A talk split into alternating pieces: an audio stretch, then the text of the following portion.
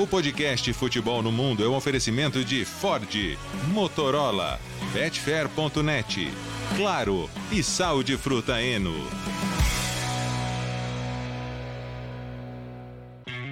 Alô Brasil, olá para você que é fã de esportes. Chegamos com o podcast Futebol no Mundo 262. No ar para falar muito a partir de agora com Leonardo Bertozzi, com Jean Oddi, com Biratan Leal. Gustavo Hoffman está na Indonésia e de repente vai aparecer para dar um alô aqui pra gente, né, Léo? É isso, Alex. Vamos ver, né? Ele prometeu, né? Agora tá aí com essa coisa de fuso horário. Vamos ver se ele vai dar um miguezinho ou se ele aparece aqui. Tem coisa muito importante acontecendo na Espanha.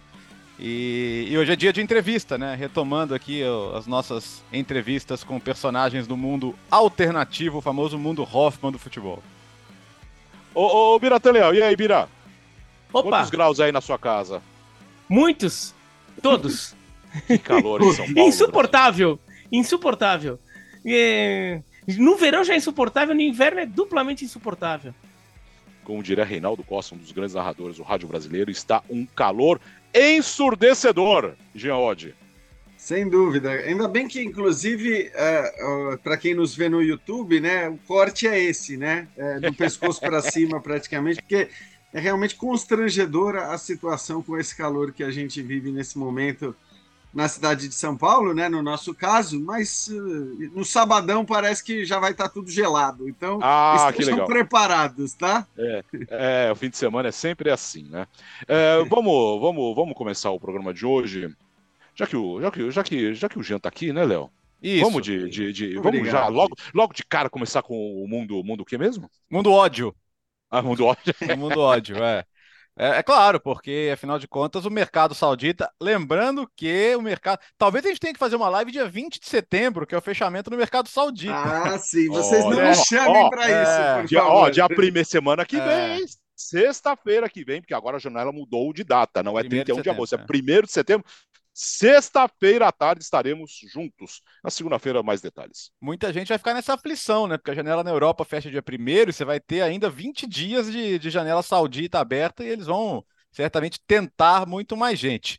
O fato é que tivemos hoje o sorteio da Liga dos Campeões da Ásia, que você acompanha aqui nos canais ESPN e no Star Plus. Então, os, os representantes sauditas só para você anotar aí, viu, Jean? Já estão definidos. O Al Nassr se classificou essa semana com sufoco com o Talisca sendo, sendo o grande herói. Legal, tô é... anotando aqui. Tá bom. Então você tem o Al Nassr. Meu time, meu time na Arábia Saudita, eu já te falei qual é? Não, qual que é? É o Al Jassaco. Eu achei que era o, era, achei que era o Al, achei que era o Al, Jassaco. Achei que era o Al, achei que era o almoçar. Mas tudo. Ó, almoçar Esse, ele ia gostar, né? Neste momento eu tô pensando muito no almoçar. é, então. Mas, ó, o, o Al Nasser está, o, o Al Hilal está, né? É, foi campeão na temporada retrasada e vice-campeão na última. O Al Ittihad também tá. E o Al Faia, não, o Al Ali não, porque o Al Ali veio da segunda divisão agora, né? Embora seja um dos endinheirados. Grupo do Al Nasser tem o Persepolis do Irã, o Al do Rail do Catar e o Istiklal do Tajiquistão. Esse é o mais fraquinho, mas Persépolis e Aldo Rail podem dar algum trabalho. Então, anota aí na agenda que dia 18 de setembro começa, o, começa a Champions League Asiática com cobertura dos canais ESPN do Star Plus. Dito Boa. isso, falar de mercado. Essa semana o, o Al Nasser contratou o Otávio e o Laporte, duas contratações importantes e de jogadores naquela faixa etária com muito a dar ainda. Ok? E ontem surgiu a notícia do Fabrício Romano, né, que é o mais badalado especialista de mercado, que o Awali estaria levando o Gabri Veiga. Quem que é o Gabri Veiga? O Gabri Veiga é um garoto de 21 anos, revelação do Celta de Vigo, um, uma das grandes promessas do futebol espanhol, que conversava com o Napoli, é, bem adiantadamente conversava com o Napoli, estava dado como praticamente certo, de repente começou a pipocar assim, ah, não está tão certo, não está certo, e vamos ver, e, e, aí ontem surge essa bomba no ar. Não está confirmado ainda, tá? Pode ser que daqui a pouco vá tudo pelos ares de novo, mas é, a informação é essa, né? O Awari seria o time levando o Gabri Veiga. E por que que isso aqui é, é, é, uma coisa que mexe bastante no contexto? É uma promessa, gente. Não é nem um jogador no melhor momento da carreira, não é nem um jogador no, na reta final da carreira. É um jogador que do Celta você imaginaria indo para um clube de uma das ligas de ponta para desenvolver os melhores anos da carreira lá. Então, na Espanha, hoje é assunto pesado, né? Assunto pesado porque, assim, é ok, enquanto estavam levando os caras que, que já estavam pensando num final de carreira milionário, ótimo. É, um ou outro jogador no auge vão levar também. Agora, tomar uma promessa, e aí, né? E se não for a única? Então, na Espanha, hoje é o assunto do dia. Como estão perdendo o Gabri Veiga, o, o Rafa Benítez, que é o técnico do Celta, apontou, né? Falou: é, a gente fala muito da organização financeira da liga, que é importante, mas que alguns clubes pequenos podem ficar sufocados e cada vez mais à mercê desse tipo de coisa, né? Então, é, a, a, a saída de jogadores, o desnível uh, técnico que tende a crescer cada vez mais. É, o Tony Cross comentou, né? Fez um comentário na própria postagem do Fabrício Romano falando embarrassing, né? Quer dizer, vergonhoso. É, ele que é um cara muito muito vocal nessas questões aí de direitos humanos, né? Falou muito, inclusive, na época da Copa do Catar, então é um posicionamento coerente com o que ele pensa. Mas assim, é, a, a, mídia espanhola está tocando nessa questão como uma questão a mais relevante, mais relevante até do que levar o Benzema, na cabeça deles é, pô, estão levando uma das maiores promessas do futebol espanhol, e isso é, não dá para ficar indiferente, né? É, é, eu, eu, assim, eu acho que, que é de fato algo para chamar atenção. Na, na, minha maneira de pensar, é algo para se lamentar por tudo que eu já falei. Assim, folclore à parte em relação à, à, Liga da Arábia Saudita, eu acho lamentável que essa seja, inclusive, a escolha do jogador.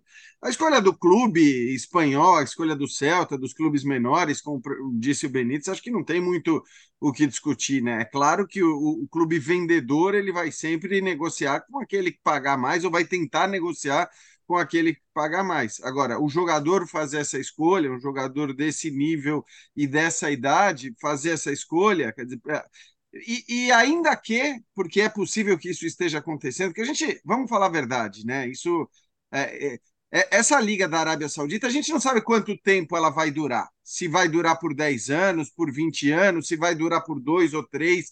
A gente não sabe. A gente já viu movimentos parecidos, talvez não nessa intensidade é, com outros lugares do, do futebol mundial no passado, né? Isso já aconteceu em outros lugares, e muitas vezes foram coisas passageiras, foram coisas rápidas. Quer dizer, quem não lembra o que foi, por exemplo, aquilo que aconteceu na China há algum tempo, que levava jogadores também importantes, com muito dinheiro, os maiores salários do futebol mundial durante dois ou três anos estiveram no futebol chinês, e depois isso acabou arrefecendo ou morrendo até de vez, dependendo do caso que a gente pega. Então, é claro que o jogador pode até estar pensando o seguinte: aos 21 anos de idade, ele pode estar pensando, bom eu vou para lá, eu vou ganhar minha grana durante um, dois anos e depois eu tenho condições de voltar ao futebol europeu com 23, com 24, ainda em condições hum, de, de jogar nas competições mais relevantes do planeta, ainda na, em condições de me tornar uma figura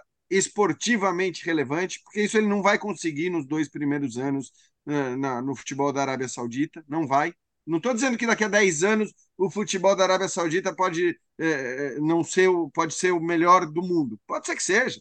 Pode ser que tudo mude, que o que a gente vê hoje no futebol europeu, a gente veja daqui a 10 anos, daqui a duas décadas no futebol da Arábia Saudita. Mas, repito, isso não se constrói do dia para a noite com um dinheiro que não tem nada a ver com o futebol, porque alguém, algum iluminado, resolveu que o futebol vai servir a certas, a certas é, é, é, intenções ali para maquiar o que quer que seja e tudo mais. o Gustavo está chegando aí, ele já fala com a gente. Você vê, né, Gustavo, que eu já entrei aqui, você entrou, eu estou nervoso, estou nervoso. Então, assim, eu, eu acho lamentável, sobretudo do ponto de vista do jogador, essa escolha. Ele pode, sim, aos 23, 24 anos, voltar para o futebol espanhol, para o futebol europeu, para onde quer que seja, para eh, contar a sua história esportiva. Mas ele está abrindo mão de, de, um, dois, três anos de, de fazer essa história nesse nível, ou pelo menos com essa relevância. E acho que o Tony Cross merece mais uma vez muitos aplausos. É um cara que não se furta a falar, a se posicionar, é um cara coerente, as atitudes dele sempre condizem com as falas dele, diferentemente do Henderson, por é. exemplo. O Henderson que fala uma coisa e faz outra. Então, assim, o Tony Cross merece mais uma vez aplausos por tudo que ele sempre fez, pela postura que teve é, na, na carreira e como ser humano. Acho que é, a gente precisa ressaltar também é, é, que, que é coerente. Esse cara faz o que ele diz. Ele não, ele, ele não se contradiz atitudes versus falas. Fala, Bira. Eu achei que o Gustavo fosse entrar agora, aproveitando que ele está aí. Dá um oi, pelo menos, né? Ah, então dá. Cadê? Cadê? Ah, Gustavo, e aí? Onde você está? No meio da rua? Estou em Jacarta, no meio da rua. Sim, exatamente isso, no meio da rua. Acabei de sair da. da... Acabou agora a coletiva de imprensa da seleção canadense. Para quem não sabe, fã de esportes, estou na Indonésia cobrindo a Copa do Mundo de Basquete, transmissão exclusiva dos canais ESPN. Aí acabou agora a coletiva da, da seleção canadense. E aí eu vim correndo aqui para fora para fazer o link já pro, pro podcast. Eu tenho outro link também aí para programação dos canais ESPN. É, que tal a Indonésia? Eu não, eu não tenho nem 20. No momento em que eu estou gravando, eu tô, é, eu tô há pouco mais de 24 horas aqui no país. Então não deu para conhecer muita coisa, né? Só o hotel. Eu, na frente do o meu hotel é bem do lado do ginásio e entre o meu hotel e o ginásio fica o estádio principal aqui do país, que é um parque esportivo é, é, municipal gigantesco. Fui até um jogo de softball indonésio, mandei o vídeo para o Biratã. Então, assim, o que deu para ver já, por enquanto, trânsito absolutamente caótico. É um teste de sobrevivência atravessar a rua. Vocês não têm noção, é uma loucura. Mas um povo muito simpático, é, que, te, tá, pô, te ajuda, apesar da, da, da, da diferença óbvia da, língua, nem todo mundo aqui fala inglês. Mas eu tô gostando, das minhas pouco, pouco mais de 24 horas aqui na, na Indonésia. Mas tá quente, viu? Faz calor. E aquele calor eu, eu, comparo com o calor que, que eu enfrentei em Manaus, por exemplo. É um calor úmido, hum. pra caramba. É, é, é, o calor úmido atrapalha muito, viu? E aí, Birá? É, só, só para uma informação para o Gustavo, né? Hum. O Jacarta não tem muito bem um metrô assim, né? Inaugurou em 2019 ali um, um sistema que é meio que um metrô. Era a maior cidade do mundo que não tinha um metrô até aquele momento. Então, assim, é, coisa, ninguém é chamado de livro por não. acaso. É, não, eu acho que todos os habitantes daqui de Jacarta têm moto. Porque, assim, é uma quantidade de moto na rua absurda, absurda. Você pega os cruzamentos, aquela imagem, aquelas imagens de filme, sabe? É, de, é centenas, não são nem dezenas, centenas de motos paradas esperando o sinal abrir para atravessar. É, isso é bem diferente. Fala, então, é, é, então, só para complementar o negócio da, da Arábia Saudita, antes do Gustavo, da gente já acionar o Gustavo para falar de mundo, mundo Hoffman espanhol aí. É, no, no caso da, da, da, Arábia Saudita, a contratação dos jogadores jovens. O, uma notícia que veio na semana semana passada, eu acho, é da semana passada, que acabou não repercutindo tanto, foi que a, a Liga Saudita anunciou a criação de um centro de excelência para a compra de jogadores que seria comandado, que será comandado pelo Michael Emenalo, que foi jogador da seleção nigeriana nos anos 90 e foi diretor técnico do Chelsea e do Monaco. E, e a ideia desse centro é justamente assim, é um centro de, de scout, vai, de, de observação de jogadores para descobrir jo, é, jovens de talento dentro da Arábia Saudita é, para o futuro, mas também para contratar jogadores jovens é, é, estrangeiros, é, contratar talentos é, que estejam ainda é, em desenvolvimento. E a, acaba é, caindo um pouco nessa história do, do Gabi Veiga, né? Pode ser um pouco já dentro dessa ideia de começar a pegar alguns jogadores jovens. O que me deixa mais em dúvida nisso é. Tá bom, a gente sabe a, o, a quantidade de talento que já está que tá chegando na, na Liga Saudita. Isso não, não tem discussão. A gente não tem como discutir o talento de figuras como Benzema, Cristiano Ronaldo, é, sei lá, que é, o Mendy, o Kanté, o, vários jogadores que estão lá. Agora, o que eu ainda me questiono é o quanto muitos desses jogadores é, vão levar a sério a competitividade daquele torneio, o quanto eles vão se entregar para aquela competição. Se todo mundo jogar para valer, se eles jogarem aqui, se eles encararem aquilo como não, isso aqui é Champions League, isso aqui é sério, isso aqui é para jogar para valer. Aí tem, a gente tem ótimo futebol. Mas eu não sei o, o quanto, muitos deles vão, pô, que legal, encontrei um trabalho aqui para dar uma encostada no meu, no, no meu burro na sombra, não Ganhar tem tanta sombra lá ganhar muito dinheiro. E que legal, vamos jogar um futebolzinho legal aqui e tudo. Daí vai, como são craques, vai sair jogada espetacular, sai, mas não vai ter aquele nível de intensidade, competitividade, vai ser num nível abaixo. Para Benzema, para Cristiano Ronaldo, é, é, não, não tem problema. É, já fizeram a carreira deles. Para os jogadores que já estavam lá e continuam, para o Igor Coronado, para o Romarinho, eles já, já, já têm o, o, nível de entrega que, que, que, se espera deles. Eles sabem também que eles vão ter que entregar um, muito mais do, do esforço deles para se manterem nesse nível. E beleza. Agora, para um jogador jovem, para o jogador jovem, se entrar num ambiente desse seria muito ruim, porque pode é, interromper ou atrasar o desenvolvimento dele, porque um jogador de 21 anos ainda está em desenvolvimento. É, pode ser que ele perca o momento de dar o salto na carreira de dar, de ser, dar aquele momento, dar o salto técnico na carreira. O de financeiro ele tá dando, né? Tá dando agora, vai ganhar uma grana, né? E daí, quando ele volta, ele pode voltar já com alguns vícios, já ter perdido o seu melhor momento. É... Por exemplo, como é que vai ser a questão física da Liga Saudita? Porque o futebol da Ásia. É, várias vezes já, é, já aconteceu tanto no Oriente Médio quanto na China, por exemplo, jogadores que voltaram e a gente viu que eles não tinham o nível de, pre de preparação desenvolvimento físico que se exige na América do Sul. Não estou nem falando na Europa. Né? E daí até alguns jogadores levavam tempo para se reambientar fisicamente até.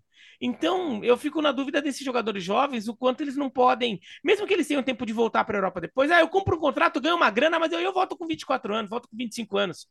Mas será que nesse, nesses 3, 4 anos ali, eles não vão perder muita coisa? é, é, no desenvolvimento deles? É, essa é a melhor dúvida. Essa é a melhor é, dúvida. Três, quatro anos é muito tempo, né, para um é. jogador de futebol, ainda mais nessa, na idade que hoje é o auge, talvez, né? 23, 24. Antes era 26, 27. Hoje a gente talvez vê pela, pelo é, rejuvenescimento né, da média de idade do jogador e tudo mais, talvez essa seja até agora. É, tudo bem, é uma opção e, e é claramente uma opção pelo dinheiro. Ninguém vai convencer ninguém né, no, no, caso de um jogador como o Gabriel Veiga, ninguém vai convencer ninguém de que ele está indo porque o desafio esportivo é esse, ou porque o sonho dele, como disse o Roger Guedes, é, é, era jogar por lá. Agora, só, só deixando claro assim, ele continua tendo o direito legítimo de querer ganhar dinheiro. Ele pode tratar, claro, ah, ganhar dinheiro é prioridade da minha nunca... vida. Então, Mas assim, isso também, é. ninguém vai não, não, só, só querendo, não, não, só tô querendo deixar claro, porque senão sempre vai vir alguém e ah, tá querendo falar o que o cara faz. Não, não eu estou sofrendo uma análise técnica da situação. A análise pessoal da escolha dele, é, da escolha, a análise final da escolha dele é uma análise pessoal também. Se ele quer morar lá, se ele quer ganhar dinheiro, se ele quer ser chique, se ele quer, sei lá, é daí é um direito dele. Aí eu, eu não contesto, eu só acho que do ponto de vista esportivo, acho que é uma escolha que pode causar danos em longo prazo. É, só uma coisa ah. para o Gustavo falar, só rapidinho. Eu, eu me impressiono, as, as pessoas que são loucas por dinheiro, e eu sei que talvez elas sejam a maioria no mundo e tudo mais, o que me impressiona é como essas pessoas não aceitam a possibilidade de que outras pessoas não tenham o dinheiro como seu principal objetivo de vida, seu principal objetivo no, no mundo, né? É, eu, eu fico muito impressionado. A gente vê isso nas redes sociais. Quer dizer, o dinheiro parece estar realmente acima de qualquer outra coisa. Eu, sinceramente, não sou assim. E, e, no, e, e claro que nós estamos falando de jogadores que não é que estariam na linha da pobreza, né? Se não fossem jogar na Arábia Saudita. Por isso, eu acho que sim, são coisas contestáveis. Você é, é, tem muito mais gente com o dinheiro que esses jogadores vão ter no mundo do que com a idolatria que eles seriam capazes de ter, com o amor que eles seriam capazes de ter por cidades, por, por, por países e tudo mais. Mas tudo bem, é a escolha de cada um. E como você falou, Bira, todo mundo tem o direito de escolher aquilo que prefere para a sua vida. Uh, Gustavo Hoffman, mesmo na Indonésia, vamos para assuntos na Espanha. E a situação no Rubiales, Gustavo? Sustentável. É, é um absurdo que ele ainda não tenha saído do cargo de presidente da Federação Espanhola depois do abuso, depois de tudo que aconteceu na comemoração do título da Copa do Mundo, no que ele fez com a Jenny Hermoso. A situação, para mim, é absolutamente insustentável e o caminho é realmente a saída dele. Mas por mais absurdo que pareça, é, o caminho não deve ser a demissão. É, ele vai ter que ser sacado de lá. E a pressão externa já é gigantesca, a ponto agora de oficialmente a FIFA abrir investigação sobre as atitudes do Luiz Rubiales, baseado, a FIFA está baseada no seu próprio código de conduta. Então, é, a situação do Rubiales é absolutamente insustentável. Ele já deveria ter pedido demissão. A pressão na Espanha, isso, isso eu tenho ficado é, feliz de ver a, a, a, repercussão na Espanha. Do chefe de Estado à população. É, é, absolutamente todo mundo, assim, claro que não é tudo, mas assim, a maior parte da população espanhola, das autoridades espanholas, todo mundo pede a saída do Rubiales. Sabe, a Espanha passou por um processo recente de aprovação de uma lei é, com a Irene Monteiro, que é a ministra da Igualdade, que gerou muita polêmica na Espanha sobre que é uma lei de violência sexual. É, e a gente viu isso exposto mundialmente. E o que tem se falado muito na Espanha é nós temos que dar o exemplo, nós não podemos aceitar que um homem, na condição que ele tinha ali, é, ao agir daquela maneira e beijar uma jogadora que, na teoria, é uma funcionária é, da, da sua instituição, a gente não pode dar o exemplo de impunidade diante disso. Então, é, é a demissão, e ponto. E, além disso, ser investigado pela FIFA, ser investigado pela lei espanhola, para pagar por isso. O que ele fez é um absurdo, é uma violência sexual e ele tem que sair do cargo de presidente da Federação Espanhola. Não há outra saída. Se ele tivesse o um mínimo de decência, o mínimo, já teria pedido demissão. Mas não surpreende em nada que ele ainda não tenha pedido. Será muito provavelmente escorraçado do cargo. É incrível como ele acha que está certo ainda, né, Léo? É, lembrando que a manifesta... E Alex, é, Bertossi, desculpa. Oi. Primeiro, eu nem dei oi para todo mundo. Eu preciso sair, que eu tenho um link agora ao vivo para o Sport Center uhum. na programação dos canais. É, e, mas você volta daqui a pouco. Não, você volta daqui a pouco é. ainda, né? Você volta daqui a pouco. perguntas ainda. na próxima para você, Gustavo, mas tudo bem. Depois a gente fala. Tá Vai bom, lá, bom eu trabalho. Volto. Eu volto, eu vou fazer o link e eu volto. Tá bom, tchau. ai, ai. Ó, cara, primeiro, a manifestação da FIFA chega na quinta-feira, né? A final foi domingo. Então é óbvio. que tinha que ser no mesmo dia, antes mais É óbvio que a manifestação da FIFA chega após a onda de reação da opinião pública. Até porque a FIFA não tem nenhuma estatura moral para sinalizar a virtude nesse caso, né?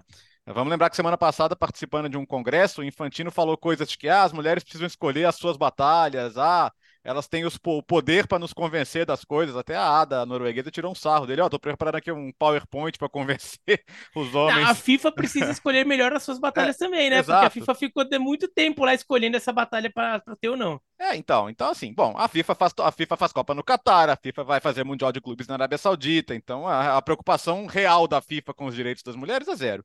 Mas acho que eles perceberam que não dava para não fazer nada né? Não dava para ficar quieto. Então o Gustavo não está aqui para eu, eu, eu contrapor o que ele falou, mas é, eu acho, eu acho que, a, que o processo da FIFA muda sim a possibilidade dele de renunciar. Porque é aquela coisa de, de, de entregar o anel para não perder os dedos. É, ele sabe que é, ele, ele tentou marcar uma Assembleia Extraordinária para sexta-feira, porque ele sabe que as federações regionais, que como aqui são feudos da federação, da grande federação, vão apoiá-lo, mas ele não vai ter sustentação para chegar até lá. Né? Ele, a essa altura do campeonato, ele, ele, pode estar sendo submetido a uma suspensão maior, a, a uma inabilitação por, por longo. A lei, a lei do esporte espanhola prevê que ele pode ficar até 15 anos impedido de, de exercer cargos esportivos, porque essas são questões que existem na lei. Né, é, esse tipo de, de gesto, né, que, que, é, que difama a imagem do esporte como um todo. Então, eu acho que não tem muito para onde correr, não. Agora ah, ele tem que pedir demissão. Fico feliz que os clubes também tenham começado a se posicionar. O Getafe foi o primeiro. Uh, hoje teve declaração do presidente do Atlético de Madrid, o Henrique Cerezo, Real Sociedade. Teve um quarto também. Ainda é pouco, mas alguns, né? E presidentes, homens, né? Que se colocam e entendem que eles não podem ficar a parte dessa situação. Não é a primeira polêmica do Rubiales, né? A gente sabe que ele já teve envolvido em várias, mas assim, cara, alguém que se sente à vontade para fazer isso na frente de todo mundo, imagina como não é no vestiário, sabe? Imagina como não é nos bastidores, né? E, e, o, e o o caso de racismo do Vinícius Júnior, que daí envolvia a La Liga, uhum. é, o, o Tebas demorou, é, demorou muito para agir, também falou bobagem no primeiro momento, depois quis corrigir, até chamou o Gustavo lá para dar uma entrevista com ele, e o Rubiales quis sambar na cara do Tebas.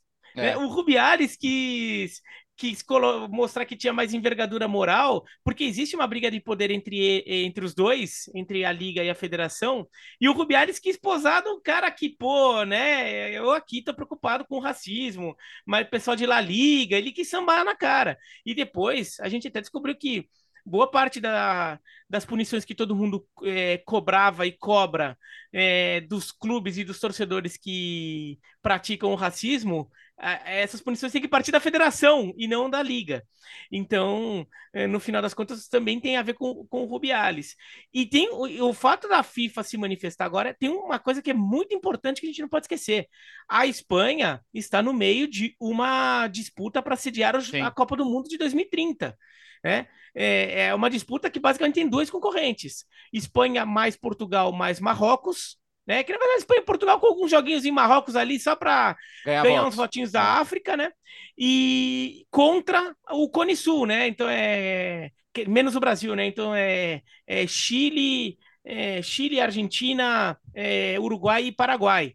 E é uma disputa que, por exemplo, já deve ter os, o, o, voto das Américas deve ficar com essa candidatura, o voto da Europa e da e da África deve ficar com a candidatura espanhola. E, Euro, e, e, votos... e, Europa mais África já ganha, né? Então, assim, é, é uma candidatura que só, só perde se der um tiro no próprio pé. Exatamente. É, então, é, mas já... não que não que esse tipo de coisa costume incomodar muito os, os eleitores, né? Quem define onde vai ser uma Copa do Mundo, vídeo Qatar. Quer dizer, a Copa no Qatar foi uma vergonha que ela tenha não, acontecido. A, a, no... a, questão para mim não é que, os, que alguma federação que, que tem direito. Vai mudar. De, não, não vá ficar escandalizado e vai. Não, mas criar é, é, é, que se isso pegar mal, ficar ruim para a imagem, sei lá o quê, e se, entendeu? Fazer não por, por ideologia, mas fazer por marketing, né? Se muda o seu então, mas... E se, se, se, fica, eh, se a FIFA começa, por exemplo, a contestar o Tebas, a Federação Espanhola pode ficar. É bom você sempre ficar alinhado. Do mesmo jeito assim. É, a, é, a Inglaterra, o Manchester United veio disputar o Mundial de Clubes do, é, no Brasil em 2020 porque a Inglaterra queria sediar a Copa do Mundo em 2006. 2020, 2000, né? Porque a Inglaterra queria sediar a Copa. Porque por nessas horas, fica amiguinho da FIFA. Não, não fica querendo arranjar encrenca com a FIFA. De, deixa, faz o que a FIFA quer. Não custa nada, evita a fadiga, entendeu? E, e no final das contas, a Federação Espanhola, isso vai ser colocado na conta. Isso é, é que eu acho que, no fim das contas, assim, é, quando, quando existe um desejo de fazer um evento como uma Copa do Mundo, onde quer que seja, e, e em geral em geral não, sempre os motivos que, que te levam a decidir esse destino eles são financeiros, muito mais do que técnicos, embora eles façam toda uma, uma mise-en-scène ali para tentar é, é, passar a impressão de que as escolhas são técnicas, evidentemente não são técnicas. É, eu acho que na hora que eles querem, eles estão pouco se importando com a imagem, porque não, não havia nenhuma possibilidade da Copa do Mundo ter acontecido no Catar se houvesse qualquer preocupação com a imagem. Né? E aí eu não estou falando apenas, mas estou falando também de tudo que o Catar significa, né, do, dos direitos humanos no Catar, etc. e tal, mas eu estou falando pelo próprio processo de definição do Catar como sede. Dizer, depois de tudo que veio à tona, de tudo que ficou absolutamente claro e explícito, um processo forjado para a definição da sede, é comprovado que o processo foi forjado. Pessoas são presas por conta desse processo e você diz: não, mas tudo bem, mas nisso a gente não vai mexer. A Copa do Mundo continuará sendo no Catar.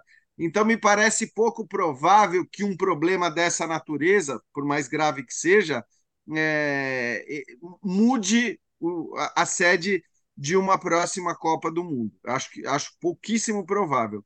E assim, sobre a Espanha especificamente, eu ia falar justamente isso que o, que o Bira falou, acho que é importante a gente lembrar do Javier Tebas, lembrar da, da, do que foi é, é, a repercussão e a demora que houve na Espanha de maneira geral para que eles se ligassem do quanto era grave o que estava acontecendo semana após semana com o Vinícius Júnior. E talvez isso só tenha acontecido porque determinadas vozes muito poderosas acabaram falando de maneira muito contundente. Né? Então, a gente parte do dia do jogo do Carlo Ancelotti dando a entrevista no pós-jogo, né? e aí falando que não queria falar de futebol, aquilo chamou a atenção de muita gente, e pode se argumentar, o Ancelotti demorou, não demorou para falar aquilo, mas aquele foi talvez o estopim, chegando a chefes de Estado depois, e aí quando o mundo todo estava falando disso. O Javier Tebas, e, e, eu diria até que a, a, a, o, o ambiente do futebol na Espanha, de maneira geral, resolveu tomar uma atitude, resolveu se preocupar com aquilo. No caso da Copa do Mundo é, feminina, de tudo que houve é, e de tudo que o Rubiales fez, porque não foi nem só o beijo, né? Tem o beijo, tem ele carregando uma jogadora. É, de maneira absolutamente inadequada depois da conquista, tem os gestos que ele faz para comemorar. Então, assim, você pega na, numa Copa do Mundo, em um evento apenas, e ele já teve polêmicas anteriores, mas em um evento apenas, você tem três ou quatro episódios para condená-lo. É, então, assim, não tem muita discussão. É, não tem muita não, não, deveria ter muita discussão, não deveria ter muita demora em relação a isso. Estamos falando de uma Copa do Mundo e a repercussão no mundo todo ela acaba sendo mais imediata e muito grande e tudo mais. Então, assim, não tem muita discussão. Agora, o que me parece é que assim, o ambiente de, de dirigentes, o ambiente do futebol espanhol é um ambiente retrógrado, é um ambiente ultrapassado, é um ambiente em que as pessoas não têm nem mesmo a noção que elas sejam o que são, talvez é, é, essas pessoas com essa idade você não vai conseguir mudar a cabeça delas, mas que elas não consigam enxergar o quão graves são essas atitudes ou a inoperância diante de certas atitudes. É, isso é muito impressionante. Parece que os caras estão desconectados do mundo, né? Os dirigentes do futebol espanhol. Estamos falando da Liga Espanhola, estamos falando da Federação Espanhola, estamos falando também de alguns dirigentes de clubes, né? Basta ver o que aconteceu é, no Barcelona aí recentemente, embora seja, sejam coisas de outra natureza, a, a gente percebe que assim é, é, tudo muito parecido, né, com o que a gente é, é, o nível é muito parecido com o que a gente vive por aqui. Não tem nada de muito espetacular e de muito diferente, não. acho que o futebol espanhol precisa de uma de uma renovação, né? de uma energizada de pessoas que pelo menos saibam o quão prejudicial tudo isso que vem acontecendo nos últimos anos tem sido para a Liga Espanhola e para o futebol espanhol de maneira geral. Uh, vamos falar de Leonel Messi agora? Ah, vamos. Mais uma noite. Ei, Leonel, que demais, tá demais, né, Léo? Cara, é muito cinema, né? Para com isso, velho. De novo. Porque ontem, ontem eu tava, tava acompanhando o jogo e pensei, bom, agora, sabe, Miami vai jogar fora de casa com Cincinnati. Cincinnati, pô, melhor time da liga. De 12 jogos na MLS em casa ganhou 11, empatou 1. Aí na hora que abriu 2 a 0 eu falei, tá bom, gente, já, já deu, né? Aí, Falamos que... do grupo, inclusive é, do podcast. É, né? aí, na, aí na hora eu até mandei lá no grupo, falando, pô, é, já deu, mas não. Aí o Messi acha o Campana duas vezes, Campana que perdeu aquele gol incrível na final da Leagues Cup, né, o equatoriano mas se redimiu brilhantemente a, a, cobrança de falta do Messi no primeiro gol. E o segundo gol é assim, aquela, aqueles lances que pô, o Messi acha o Campana no segundo pau, ele não precisa nem saltar, ele só encosta na bola para fazer o gol do 2 a 2 com 52 minutos do segundo tempo. Depois ainda tem emoção na prorrogação, Miami vira, Cincinnati empata e Miami vence nos pênaltis. E assim, claro que Miami saiu do vai, é, é o pior time da liga, era o pior time da liga, agora já é outro time. É, mas assim, ainda por cima, três decisões por pênalti ganha as três, cara. Quer dizer, quais as chances, né? É, podia... E o Messi só bate um, né, é, Léo? Ele só bate um, ele bate o primeiro. E, assim, Se podia... ele batesse todos, a gente é, podia até entender. Podia, podia ter acabado lá no Dallas. E aí a gente não ia estar falando muita coisa, né, do, do assunto. Mas não, ainda por cima eles vão ganhando nos pênaltis e dia 27 de setembro eles vão jogar a final agora com, com o Houston. E mais um golpe de sorte, entre aspas, né? Se fosse Salt Lake, seria fora. Agora com o Houston, é em casa, afinal, é em Miami, né? Então o Messi pode ganhar o segundo título já. É... E o primeiro dentro de casa. E agora eu não duvido de mais nada. Eu não duvido nem do Miami classificar para os playoffs mais. Né? Porque as defesas da MLS. Sim, cara, as defesas da MLS são assim faz tempo e são assim para todo mundo. Não é que agora, do, do nada, as defesas ficaram assim. Elas sempre foram assim né? E tá absurdo, cara, tá absurdo. De fato, é só só esse só esse primeiro mês já dava o filme. Né? Então daqui então... para só daqui para frente, cara, é, é, é, absurdo o que pode É acontecer. o bônus do filme. É. é. é. E filme ruim, né? É o que eu disse outra vez é. aqui. Sabe aquele filme americano Muito ruim manjado, que você fala, né? Que roteirinho, né? Não dava para dar uma amenizada, fazer uma coisa um pouco mais realista, Muito né? piegas, Al... né? É. Isso, exatamente. Algo que, com, que, que, que, que, tenha mais a ver com a realidade. Não, é, é, é, o roteiro de filme ruim porque muito improvável, né? E ontem foi engraçado. Alguém até, acho que foi o Bira, né, que respondeu ao WhatsApp do Léo no grupo falando, ih, o seu, seu, sua mensagem envelheceu mal, né? eu, eu, não, eu não fui, não fui eu, eu, não. Porque... Eu mesmo respondi a minha mensagem. Ah, foi você mesmo que se respondeu? eu estava no ar, eu não estava vendo o jogo. Foi muito bom, cara, mas é impressionante mesmo. É, enfim, mas fala, fala, fala aí, Bira. Não, é, eu, eu, eu até acho que as, que as marcações na Major League Soccer é, ainda não estão tão firmes com, contra o Messi é, quanto elas normalmente são até contra outros jogadores. Mas eu não acho que o pessoal está deixando. Ninguém quer perder, ninguém gosta de perder. Eu acho que às vezes, às vezes rola até um certo medo de chegar muito perto do Messi e tomar que ele come Entendeu? Que fica. É, o jogador, o, o jogador que tá na marcação também, ele também tá um pouco assim, meu, como é que eu marco esse cara? Como é a melhor forma? Dou bote, cerco, eu sei, eu, eu, eu tento tirar a ação da, da perna esquerda dele, né? Tento fechar a saída pela esquerda dele, o quanto ele vai. E, e parece que o pessoal ainda fica um pouco deslumbrado e contemplando um pouco ali, tentando entender um pouco como fazer, e o Messi acaba aproveitando um pouco disso, o que não tem nada a ver com o jogo de ontem. Né? As jogadas do jogo de ontem não, não, não influenciaram, não tem nada a ver com isso. Para mim, mais uma outra outra jogada que ele acaba avançando com, com que o marcador ainda parece estar pensando demais no que vai fazer. É... Mas também, assim, não muda o fato de que quando ele jogava na Europa, ele já arrebentava, ele jogou a Copa do Mundo arrebentou, né? Então, assim, é, não é mas que. Mas ele estava fazendo essa diferença que ele está fazendo mais. Não, né? não, não. Mas. É...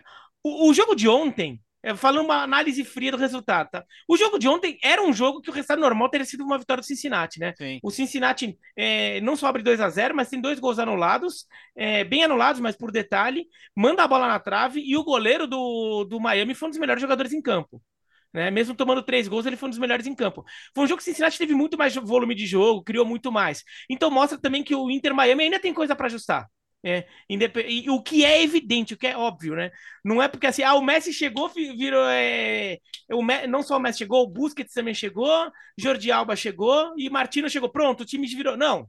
O time melhorou muito, a gente já viu quanto esse time evoluiu, mas esse time tem muito mais a evoluir é, ainda. Não são só os outros que defendem mal, o Miami também defende mal, né, Vira? Exatamente, exatamente. não? O, o, que o, o Cincinnati teve é. muita oportunidade.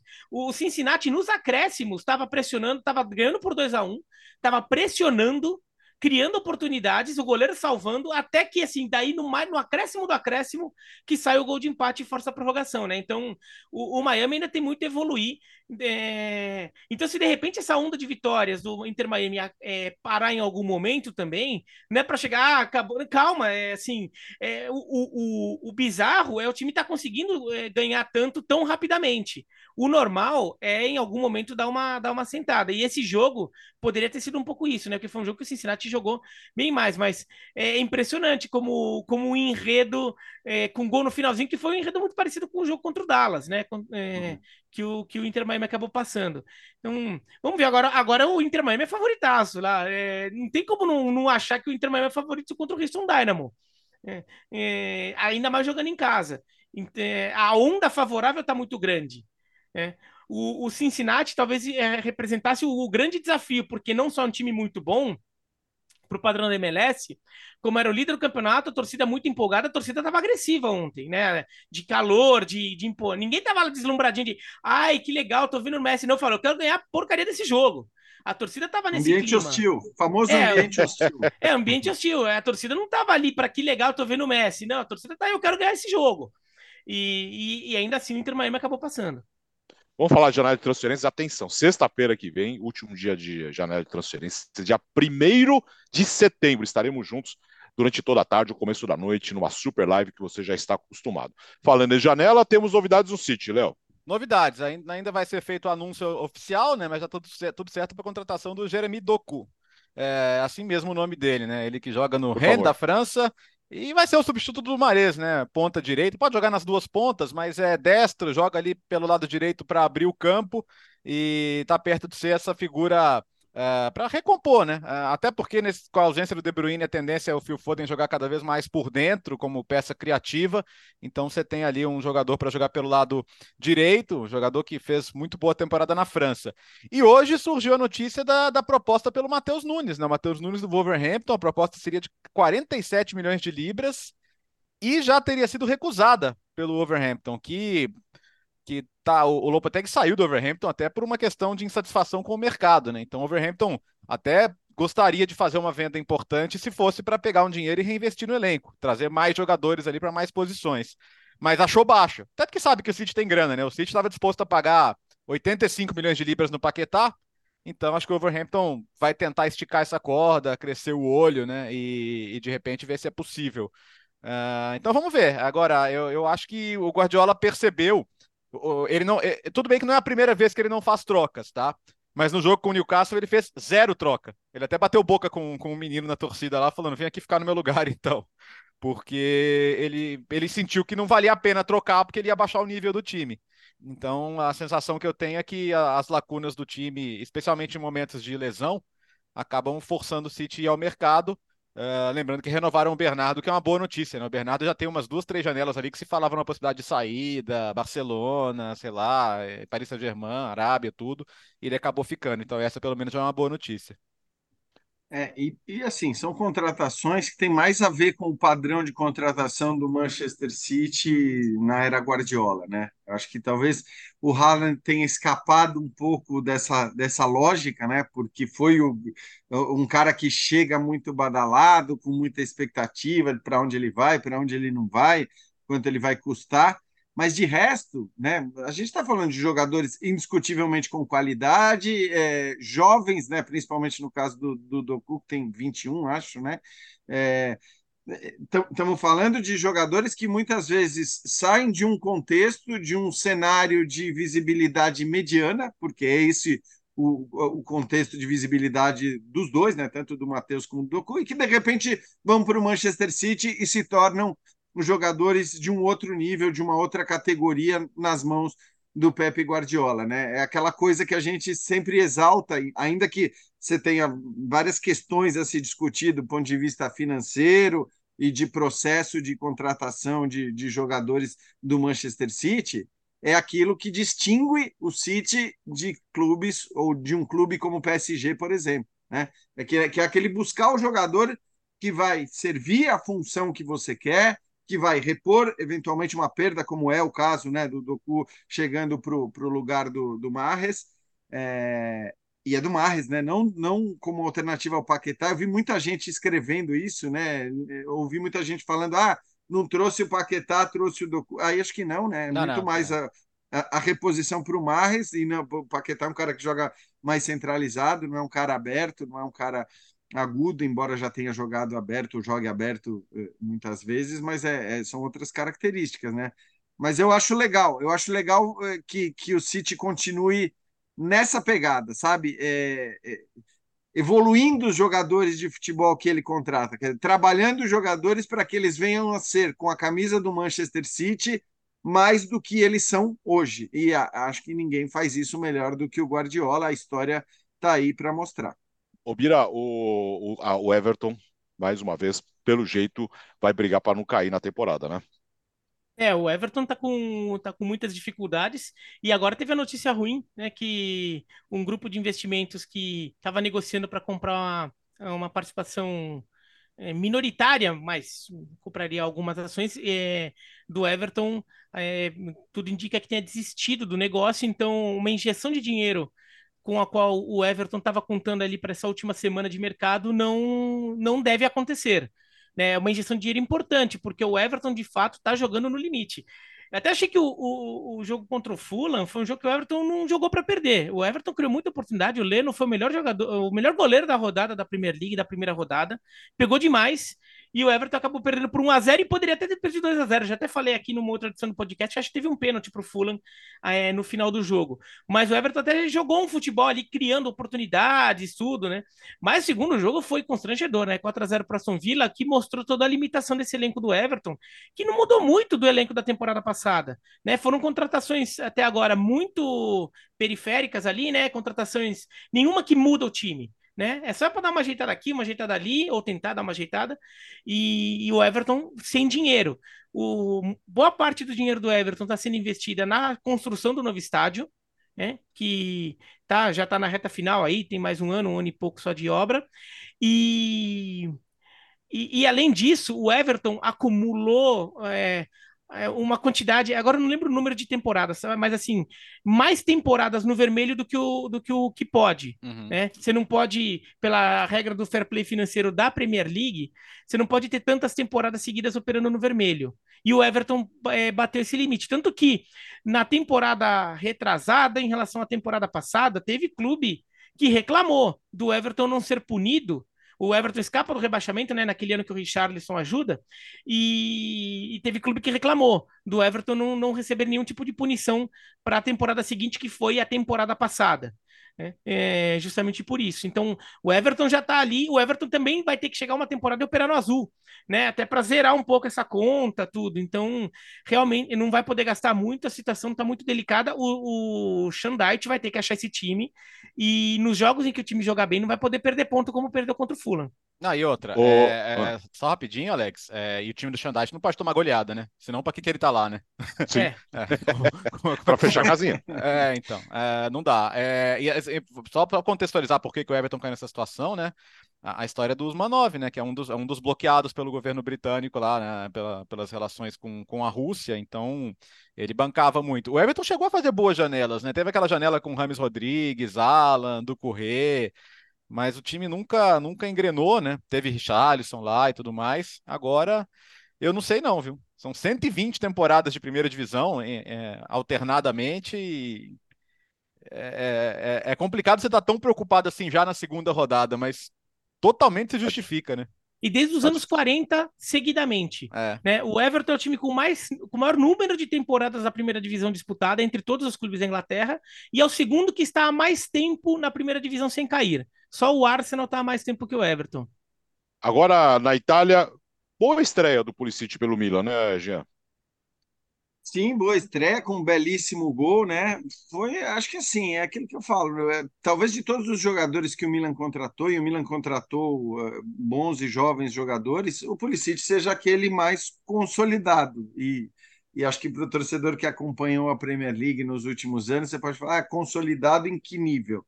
É, é claro que havia uma expectativa muito grande, né, sobre o Pulisic na Inglaterra, que acaba não se confirmando, mas eu acho que não tem a ver só com ele. Do ponto de vista técnico, ninguém discute muito a qualidade dele. Ele chega como um cara para ser titular neste novo Milan, e acho que o Milan a gente pode chamar de um time bem renovado, embora tenha chegado, inclusive, à semifinal da Champions League. Foi um time que acabou uh, se renovando, aí conseguindo, muito com o dinheiro do Tonali, contratar peças novas uh, uh, sobre algumas, acho que talvez maiores dúvidas, ou deveria haver pelo menos maior paciência, é, coisa que nem sempre acontece, como a gente viu com o Dequetelari, outro que inclusive já saiu, foi para a Atalanta e, e, e, fez um grande jogo, marcando gol na, na, primeira rodada do italiano também. Mas é isso, eu, eu acho que o Pulisic ele tem tudo para se firmar no Milan, né? pela relação com o torcedor, pelo, pelo calor, pela, talvez falta até de tantas alternativas como não acontecia no Chelsea, né? Quando você tem um monte de jogador para colocar no lugar dele, se você não vai bem dois ou três jogos, é normal que você acabe indo para o banco, que você acabe jogando menos. No Milan isso não vai acontecer. Eu acho que mesmo que ele tenha uma instabilidade no, no início, ele vai continuar muitas vezes no time titular, ele vai ter a oportunidade de se firmar, ele vai ter sequência de jogo e pelo menos para o começo ele começou muito bem. É, vamos esperar, claro, vamos esperar, porque é isso, é um jogador que ainda é muito jovem, embora né, esteja com seu nome rondando aí há muito tempo né, as principais manchetes de, de, de, de diários esportivos na Europa, é um jogador ainda muito jovem com potencial de entregar muita coisa para esse time do Milan.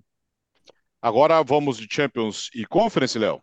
Vamos sim, vamos porque tivemos a rodada tá final, de ida, né? né? É, agora semana que vem já temos os sorteios, né? Que é, aliás, é a última fase de grupos da Champions League, né? Quem diria que esse dia chegar, né? Temporada que vem temos o, teremos o famoso grupão. Então, o sorteio só vai servir para definir a tabela. É, bom, tivemos, acho que os resultados mais importantes, né? Os, os, times que venceram fora de casa, porque já encaminham a classificação, não tivemos nenhum resultado de dois gols ou mais. Mas então, destacar o Copenhague, que venceu o Rakov, do, do, Gustavo Hoffmann, por 1 a 0 lá na Polônia, e o Galatasaray, que venceu o Molde 3 a 2 na Noruega. Um jogo bem movimentado, né? O Molde chega a sair na frente no comecinho do jogo. O Icardi fez um golaço, um voleio de primeira, um gol mais bonito do jogo. Ironia do destino, né? O Mitchell, um norueguês, fez o gol do 3 a 2 para o Galatasaray já nos acréscimos. Então, Galatasaray e Copenhague estão bem perto. É, Rangers e PSV foi um belo jogo também. O Rangers teve duas vezes na frente, mas o PSV buscou 2 a 2 O Luke de Jong está marcando todo o jogo na, nas competições europeias e, e garantiu esse empate. E Braga e Panathinaikos 2 a 1 para o Braga. Esse jogo foi bem esquisito, porque o, o, o, Braga foi massacrou no segundo tempo, fez 2 a 0 podia ter feito o terceiro, não fez.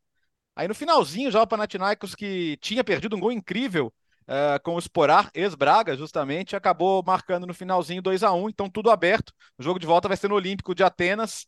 Não é tão caldeirão quanto o campo do Panathinaikos, mas deve estar tá lotado, deve ser um ambiente de muita pressão para o Braga. Maccabi Haifa e Young Boys 0 a 0 tudo aberto aqui. E o Antwerp venceu 1 a 0 a EK, outro jogo que vai ser decidido da Grécia, mas o campeão belga podendo pela primeira vez chegar à fase de grupos. Desse momento é o estreante mais provável entre todos eles. Então, tudo aberto. O, o Biratã fica provocando o Rafael Bellatini, ele tava lá na pedreira, no tava, tava, estádio. Eu, eu... eu, não sei se eu torço pro Braga só para ver aquele estádio na fase de grupos, cara, porque o estádio é. bonito. Cara, as imagens, imagens é dos jogos do, do estado de Braga são um espetáculo à parte, né? Mas achei que é, vacilaram uma... ontem. é, o o, o, o Braga estava numa, numa grande situação para classificar, né? Tava vencendo por 2 a 0 e, e, eu mesmo não imaginava que o Braga, depois do, do Panathinaikos eliminar o Olympique de Marseille do jeito que, que, que eliminou, eu achava que o, que o Panathinaikos conseguiria controlar para depois decidir. O placar, no final das contas, até ficou mais ou menos dentro do, do imaginado, né? Mas eu imaginava que o jogo do Panathinaikos fosse ser mais páreo ao jogo do Braga, e não foi tanto, não. Não foi tanto, não. O Braga teve mais facilidade com o Panathinaikos em casa do que o Olympique teve. O Olympique também venceu o jogo, né, em Marsella. Uhum. Acabou sendo eliminado fora. Uh, vamos. Cadê o Gustavo? Ele, ele voltou, né, né Léo? Voltou? Voltou para pro, ah, voltou. pro Hoffman entrevista. Isso, Opa. isso, isso. Achei é... que ele tinha voltado aqui, eu tava procurando ele na tela aqui, direto de, de Jacarta. Está o... no ar agora na ESPN. Só para só completar, o Aston Villa goleou o Hibernian na Conference 5 a 0 né? O Aston Villa deve, bom, o Emery, né? Good Evening Europe, deve estar tá super super ansioso aí por fazer uma grande campanha. O Gustavo Hoffman, na volta do Hoffman entrevista, conversou com o Klaus. O Klaus, que no começo do ano estava no Botafogo, agora continua no mundo Textor. Tem o mundo Hoffman e o mundo Textor, né? O mundo Textor. Nesse crossover aqui entre o mundo Hoffman e o mundo Textor, ele fala com o Klaus, que agora está no, no, no Molenbeek, que é o time dirigido pelo Cláudio Caçapa, que tomou uma caçapada no final de semana, 7 a 1 do Bruges, mas viverá dias melhores em breve. Então, direto do mundo belga. Hoje temos o Klaus no Hoffman Entrevista. Fã de esportes, vamos para a Bélgica então. Papo com Klaus, zagueiro do Molenbeek. Mais ou menos isso, certo, Klaus? Tudo bem? Um grande prazer falar contigo. Acertei a pronúncia? É, é a gente também erra às vezes, né? O Molenbeek, né? Uh, mas a gente está tá acostumado já com isso. Quando a gente chegou uh, cometendo esses mesmos erros e já estamos acostumados hoje até a gente conversava aqui fora do ar, né? Antes de começar a entrevista, eu falei: não, pera aí, deixa eu aprender pelo menos como é que fala o nome do time, pegar mais ou menos. Mas o pessoal normalmente aí usa as iniciais do clube, né? Que aí dificulta, né? É, mas aí é, são as iniciais, mas em francês, né? Então não vou arriscar aqui, eu tô ainda no, no começo das aulas do francês, então vamos com calma, né? Vamos pro Molenbeek, é mais fácil. Tá, tá, de, tá, tá, tá de ótimo tamanho assim. Klaus, de novo, prazer falar contigo. Legal tê-lo aqui no podcast Futebol no Mundo. Queria conversar contigo primeiro sobre esse momento do clube. Né? Você chegou no início do, do ano, na metade da temporada passada, é, foi importantíssimo no acesso à primeira divisão belga. Agora vocês estão, vocês estão encarando outra realidade. Na primeira rodada já teve aquele aquele baque ali jogando contra o campeão, uma goleada. Mas aí nas duas rodadas seguintes, vitória contra o Leuven, vitória contra o Merlin também. É, fala um pouquinho desse novo momento do Molenbeek sob o comando de Cláudio Caçapa e tendo John Texor como presidente. É, então, prazer também estar aqui, né, hoje. É interessante falar um pouco do, do futebol da Bélgica também, né. É, é, eu acho que a gente, como brasileiro, assim, às vezes a gente não acompanha muito, mas é um futebol que, que, que é bastante legal, assim, no campeonato aqui. Então, estou uh, podendo usufruir bastante disso aqui. Uh, a mudança de comando nossa foi um pouco uh, inesperada, assim, né? A gente estava no início da, da temporada e, e, acabou mudando o comando. E, e aí o primeiro jogo já pegamos uma pedreira, né? Foi, uh, foi bastante difícil, né? O campeão do, do, ano passado, um time que todo, todo mundo aqui uh, respeita muito, né? Então foi, foi bem difícil. E, e mas já começamos né, a, a trabalhar mais, a, a, pegar o estilo de jogo do Caçapa também, uh, fazendo mais treinamentos no comando dele e podemos fazer duas vitórias aí nos últimos dois jogos. E, e o clube está vivendo também uma. Está uh, é, sendo uma alegria para o clube estar de novo na primeira divisão. Acho que a última vez que o clube foi esteve na primeira divisão faz, fazia 21 anos, né? Então, uh, o, o, o, clube é um clube de, de um bairro aqui de Bruxelas, né? Uma cidade, uma cidade meio bairro. Eles têm um, é. um uma, uma, comuna, né? Que é, aqui isso é diferente, diferente né? né? Então, é, é uma localidade aqui de Bruxelas que, que, que também vive muito o clube, né? Então, também está sendo uma alegria para essa comunidade poder ver o clube de novo na primeira divisão. E, e, a gente consegue ver isso naquele primeiro jogo, então, que a gente pegou o Genk.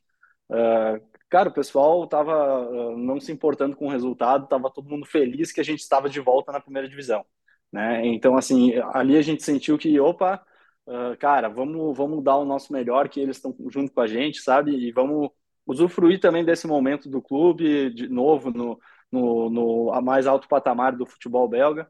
Então, uh, vamos fazer o nosso melhor para responder à altura, né? E o trabalho do Caçapa, né? Pouco tempo ainda, poucas semanas. Eu imagino que a comunicação no vestiário do técnico com os jogadores seja em francês. Caçapa fluente em francês de brasileiro você não é o único, tem um grupo bom de brasileiros aí. Como que é a comunicação do Caçapa com os jogadores, com as várias nacionalidades também dentro do, do vestiário? É, o Caçapa, então, ele fala francês, tranquilo. Uh, tanto que eu eu tô há sete meses aqui, né? E hoje eu já entendo o francês, por exemplo, o francês do Caçapa, que é um francês de um uh, não nativo, né? Sim. Eu já consigo compreender. Agora, o pessoal falando no vestiário é que nem quando a gente vai para alguma localidade do Brasil que fala um dialeto diferente, a gente não entende, né? Uh, mas aí o Caçapa fala francês com todo mundo, com todo o grupo. Uh, com alguns, uh, a comunicação tem que ser em inglês ainda, né? Tem um, um pessoal do, do leste europeu, assim, né? Então tem um japonês agora. Então com esse pessoal tem que ser falado em inglês, né? E eu, eu falo inglês, então quando eu cheguei aqui também, uh, a comissão técnica também ficou uh, alegre que, que eu falava inglês e podia ter uma comunicação melhor com o pessoal do, com os brasileiros, né? Então podia explicar coisas uh, mais os pormenores assim, eu podia Sim. fazer esse esse meio campo, né? E mas então essa comunicação é toda em francês e aí quando o Caçapa chegou Uh, também ter esse, essa comunicação em português, né, pô, facilita.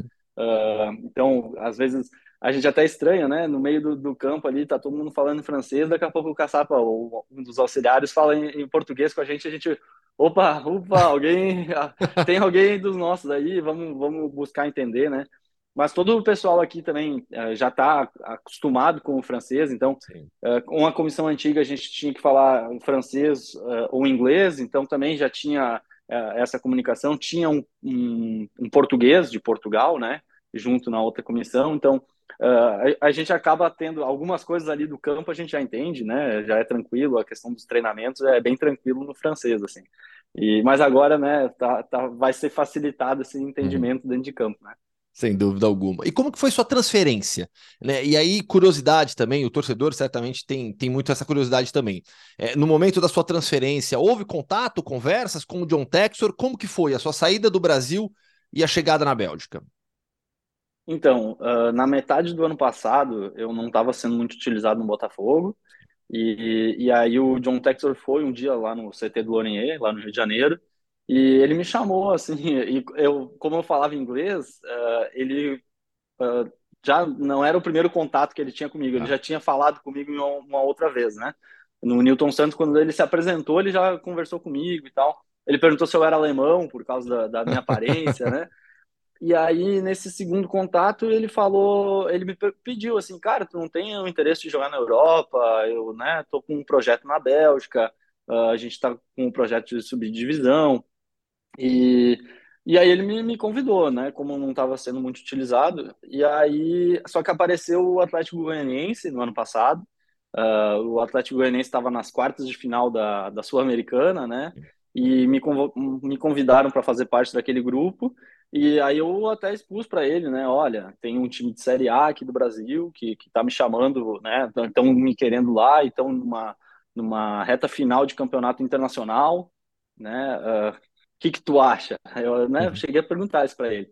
E aí ele, ele falou, cara, eu acho que né, a Série A do Brasil ainda tem preferência, né? E ainda mais nessa questão internacional que tu falou.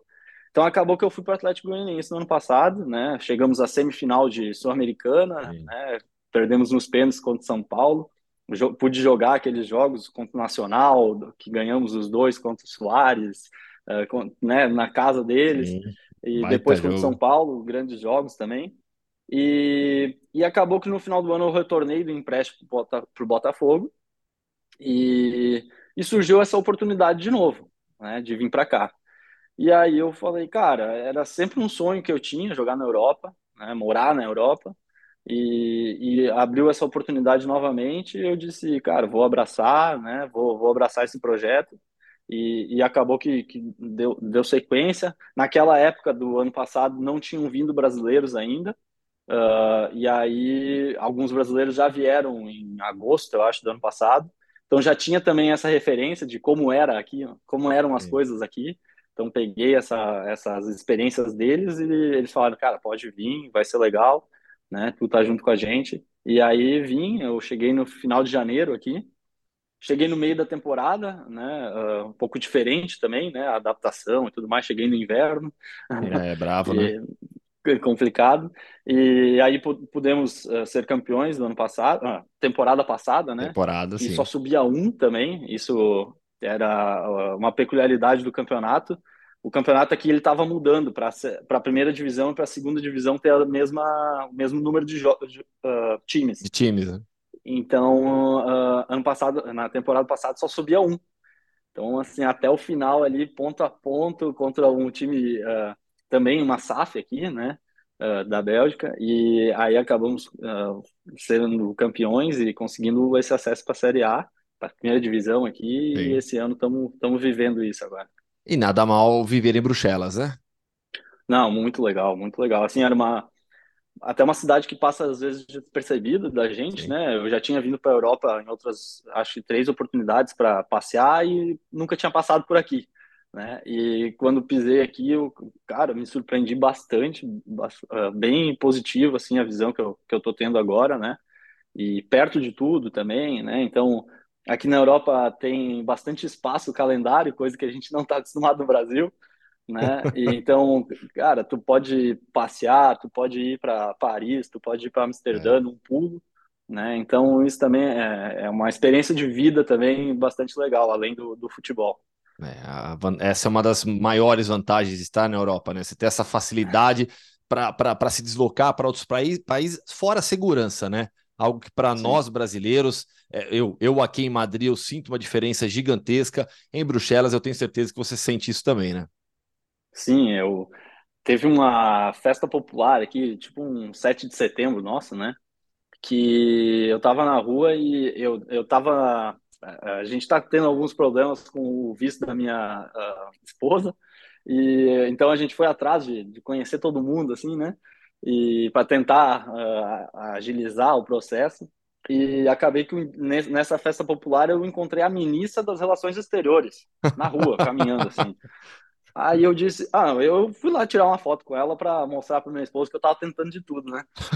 e aí eu, eu falei para a ministra assim, cara, pô, ah, no Brasil nem eu podia estar na rua aqui caminhando e nem tu, muito menos tu, né? E aí ela disse, né, ah, uma questão que a gente se orgulha bastante é a questão Sim. da segurança, né? Que, que a gente pode ir e vir aqui bem, bem tranquilo. E, cara, a, a, mulher tava na rua ali, bem tranquila, sabe? Então, doideira, isso também né? é, é uma experiência muito legal, assim, sabe? É. Voltando para o futebol agora, é o Campeonato Belga é, não está entre as grandes ligas europeias, mas eu digo sempre que ele é de um bom nível técnico, vem já num segundo escalão do futebol europeu e é um campeonato que revela muito jogador e que serve de, de, de porta de entrada também para muita gente na Europa. É um campeonato é, para o qual os grandes clubes da Europa olham, porque sabem que tem talento. E você está numa estrutura de futebol onde há outros clubes como Lyon, Crystal Palace, clubes que estão na mesma estrutura do John Textor. Você enxerga isso também como uma oportunidade para você seguir a sua carreira na Europa e talvez até dentro do grupo de clubes do John Textor? Ah, com certeza, assim, é uma das coisas que a gente mensura, né, quando, quando vem para cá, eu acho, assim, que, que, que eu olhei com, com, carinho, né, essa questão da estrutura do, do, do grupo, né, do John Textor, então, com, com uma, outros times, e, e, também eh, o futebol da Bélgica, como tu falou, né? Por, uh, agora teve a transferência do Caicedo, né? Sim. Da, na Premier League, e ele passou por aqui em 2020 ou 2021. Uh, então, acho que muitos clubes da Europa também usam o futebol belga como, uh, como uma, uma escola, assim, né? Como sim. uma, uma, um como se fosse transição. Um, pra... Sim, um, um, primeiro ano né, de Europa. Não um estágio, né? Mas é uma forma de se adaptar, né? Isso, exato. Então, assim, eu vi isso como uma oportunidade também para mim, né, uh, de fazer essa transferência do Brasil para a Europa e, e, quem sabe, claro, ficar. Sempre, sempre foi um sonho estar aqui, né, morar aqui, uh, trabalhar aqui, jogar aqui, né. Então, todo, toda essa, essa questão, assim, uh, foi uma realização também, né, poder poder estar tá vindo. E, e, agora dar o meu melhor para ficar e quem sabe fazer esse trampolim para outros clubes, tanto aqui da Bélgica quanto daqui da, da Europa. E sobre o nível técnico, que eu citei para mim, olhando, assistindo, acompanhando os jogos, é de um bom nível técnico. Eu gosto do, do, do, futebol que se joga na Belga, na Bélgica, com clubes grandes, clubes tradicionais. Pô, a gente tem o Anderlecht, que é um clube grande na Europa, o Genk, que vem muito bem nesses últimos anos. Para você, a Bruges. diferença de, é o Bruges, claro, e aliás já foi para Bruges, tá aí uma cidade que você tem que conhecer, viu? Essa já, cidade já foi, já foi. É, é, é, espetacular, Bruges. Fala, é. fa, fala pro fã de esportes que tá ouvindo, porque entra no meu top 3, 5 de cidades mais bonitas que eu já conheci aqui na Europa, pô. É muito legal, muito diferente mesmo é. de tudo que a gente tá acostumado, assim, né? Pra legal. gente, né? É, é, bem isso mesmo. Mas vamos voltar pro futebol. Falando do nível técnico, o que que você encontrou na Bélgica que te chamou a atenção, as principais diferenças, tanto de treino como no jogo? Cara, a principal diferença de, de treino é que corre muito, corre demais, assim. Uh, é incrível, assim, sabe? Tanto que na, no início, assim, e eu sempre fui um cara que gostei de treinar, né? Sempre fui um cara que uh, gostei de treinar a parte física e tal. Mas aqui, pô, os caras puxam bastante, sabe? Uh, tem, tem, tem dia que a gente treina, que faz 11 quilômetros por treino, sabe? Caramba. Cara, no Brasil, é distância de jogo, né, 7 km por é. treino, é. tu, no, no dia seguinte é futebol e, tipo, perninha pro alto, sabe? E aqui corre demais. E tanto que às vezes a gente fazia um primeiro trabalho de treino e, pô, tava cansado no segundo trabalho, o treinador tem que fazer a cobertura, tem que fazer a cobertura de um lado e outro. Eu dizia, cara, eu tô cansado, meu. Não tem como fazer cobertura, sabe? amanhã eu até posso fazer, e vai, e faz cobertura, e vai, e tem um terceiro trabalho ainda, sabe? Caramba. Então, tipo, eh, treina pra caramba, né? Uh, corre muito nos jogos, dá 12, 13 quilômetros, corre pra caramba. E, e, nível técnico bom também. Uh, é um nível, um, um, futebol que é bastante uh, físico também, né? Principalmente nós na, na, na, segunda divisão, no ano passado, na temporada passada, foi um, um futebol bastante físico. E questão de jogo também muda muito a questão dos campos, né? Só campo bom. Uh, isso aí tem que tirar o chapéu, né? Que é uma coisa que no Brasil a gente ainda está atrás, né? De padronização de campo. Acaba o jogo aqui e tem um carinha lá com uma uma câmera assim, vendo a quantidade de água que tem, quantidade de verde que tá a grama, tipo, é incrível, sabe? E mesmo em estádios não tão grandes, né? Uh, então, não são estádios gigantescos como a gente tem no Brasil, uh, até porque a população aqui é diferente, né? Mas, uh, mas a questão da, do, do, campo é sempre um tapete, sabe? E, e, então, e, essas são as grandes diferenças tá. assim, que, eu, que eu tô sentindo, né? E no Brasil, eu acho que a gente minimiza demais o impacto do gramado, né? A gente se acostumou tanto a campos ruins é, e, e, eu lembro do Tite, por exemplo, falando muito sobre a necessidade de gramados melhores do futebol brasileiro. A seleção ele gostava sempre que jogasse na Arena Corinthians, né, na Neoquímica Arena, por conta do gramado. Faz muita diferença pro jogo, para a qualidade, não faz? Faz muito. Assim, tu tem um, um campo padrão, sabe? Em, em todos os, os, estádios, cara, faz muita diferença, né? Uh, às vezes a gente treina aqui uh, no nosso estádio sem molhar a grama, né? Para não estragar muito, já muda completamente o jogo, sabe? Muda completamente. Então, assim, uh, isso é só é o mesmo campo, só molhando sem molhar, né? Então, só isso já, já muda muito. Então, imagine no Brasil que que a gente tem, claro, são climas diferentes também, né? Tu vai jogar no, no Beira-Rio, né? No Rio Grande do Sul, no frio, às vezes, depois tu vai jogar lá em, no Castelão, em Fortaleza, é totalmente diferente. Mas, pô, acho que podia ter um apreço melhor a, a esse fator, né? Que, que muda muito o jogo, né? Muda, muito, e aqui eles têm, então, é, é esse cuidado, né? E, pô, é, é, essa parte eu admiro, assim, né? A questão do campo ser sempre bom. Sem dúvida. Seu contrato com Molenbeek vai até quando? Eu tenho contrato por mais essa temporada, então até ah. junho de 2024. Entendi. A gente falou já sobre a sua ideia de ficar na Europa, de continuar. Objetivo do Molenbeek nessa primeira temporada é permanência mesmo? É, a gente até teve um papo na última semana com o, John Texor, ele estava por aqui, né? Ele estava aqui na Bélgica, assistiu o último jogo. Uh, e ele falou assim, a, a, a, ideia do grupo é que o Molenbeek uh, entre, faça parte do grupo como um todo, né, faça esse intercâmbio também de jogadores entre o, o grupo e que agora que ele permaneça na primeira divisão, né. Depois a gente vai se estruturar, uh, pensar em títulos, né, pensar em coisas maiores, torneios internacionais, né, mas uh, agora é, é, é, um objetivo bem claro de ficar na primeira divisão, né? Uh, até para manter daí o, o, o, o, formato do grupo, né? Uhum. E poder fazer essa transferência de jogadores e fazer esse intercâmbio também que está acontecendo e está sendo bem legal. acho que está sendo bem produtivo. Para a gente fechar, honrando as suas origens, quem cuida do churrasco aí dos brasileiros é você? Não, aqui a carne é muito cara, né? Aí a gente. Mas aí aqui a gente ainda não. A gente não tem ah, casa, né? Assim, tá. É, casa, pátio, né? Não é um costume aqui, as casas são pequenas, uma grudada na outra. Então ninguém ainda se arriscou aí para a churrasqueira e ir para fora fazer um churrasquinho. Então ainda não, mas se alguém quiser me convidar aí, tô. Boa. Klaus, foi um prazer conversar contigo, papo muito legal, muito bacana mesmo. Tenho certeza que o fã de esportes gostou também bastante. Boa sorte nessa sequência de temporada. Boa, obrigado. Bacana mesmo contar um pouco do, do, do, futebol da Bélgica aqui, né? Essa experiência que a gente está tendo. E tomara que seja uma temporada bastante uh, alegre para a gente, né? Que a gente possa conseguir os objetivos do clube aí e, e fazer um, um, uma boa temporada 23-24. Boa, valeu. Isso aí, valeu.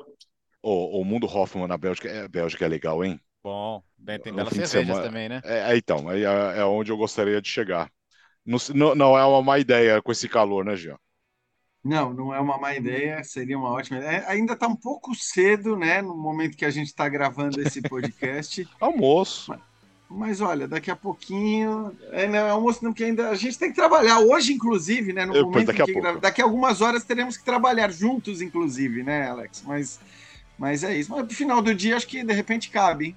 Rapidinho, assim. É, é um negocinho, né? Libertadores Sul-Americana, logo mais, aqui nos canais ESPN. Terminou o podcast Futebol no Mundo. Segunda-feira nós estaremos de volta. E na segunda edição da semana será sexta-feira que vem com a Super Live uh, pro último dia da janela de transferências na Europa. Valeu, Léo. Bom fim de semana aí. Boa folga. Valeu. E até segunda. Abraço. E o Jean, no jogo do Napoli? Jogo do Napoli no domingo, 15h45, se não me engano. É... E é isso. E na ESPN, e em segunda estaremos aqui, né? Porque afinal de contas, essa missão de Gustavo Hoffman vai durar aí. É, mais um mês né? aí, né? três, quatro um semanas. Três, quatro semanas. Que traga presente para os amigos. Valeu, Bira. Bom fim de semana com o beisebol, né? É, só, só o beisebol. É uma semifolga, né? Que vai, não vai ser uma folga completa. É, e só destacando no final que é, também futebol internacional, né? O Independiente anunciou a contratação do Tevez como técnico, né? O Tevez, que já tinha sido técnico do Rosário Central, não deu certo agora como técnico do Independiente. O Independiente que tá numa situação um pouco delicada, pensando. Não, tô, não assim, não é, é é, desesperadora, uma situação que merece atenção em relação ao rebaixamento no, no futebol argentino. E. E vamos, vamos ver se o Tevez, numa segunda oportunidade, acaba vingando como treinador. Eu nunca me pareceu uma figura que tivesse cara de quem pudesse virar técnico e não deu muito certo na, na passagem pelo Rosário Central, mas vamos ver agora no Independiente. Carlitos! Valeu, podcast Futebol no Mundo. Semana que vem estaremos de volta. Valeu, bom fim de semana. O podcast Futebol no Mundo é um oferecimento de Ford, Motorola, Betfair.net, Claro e Sal de Fruta Eno.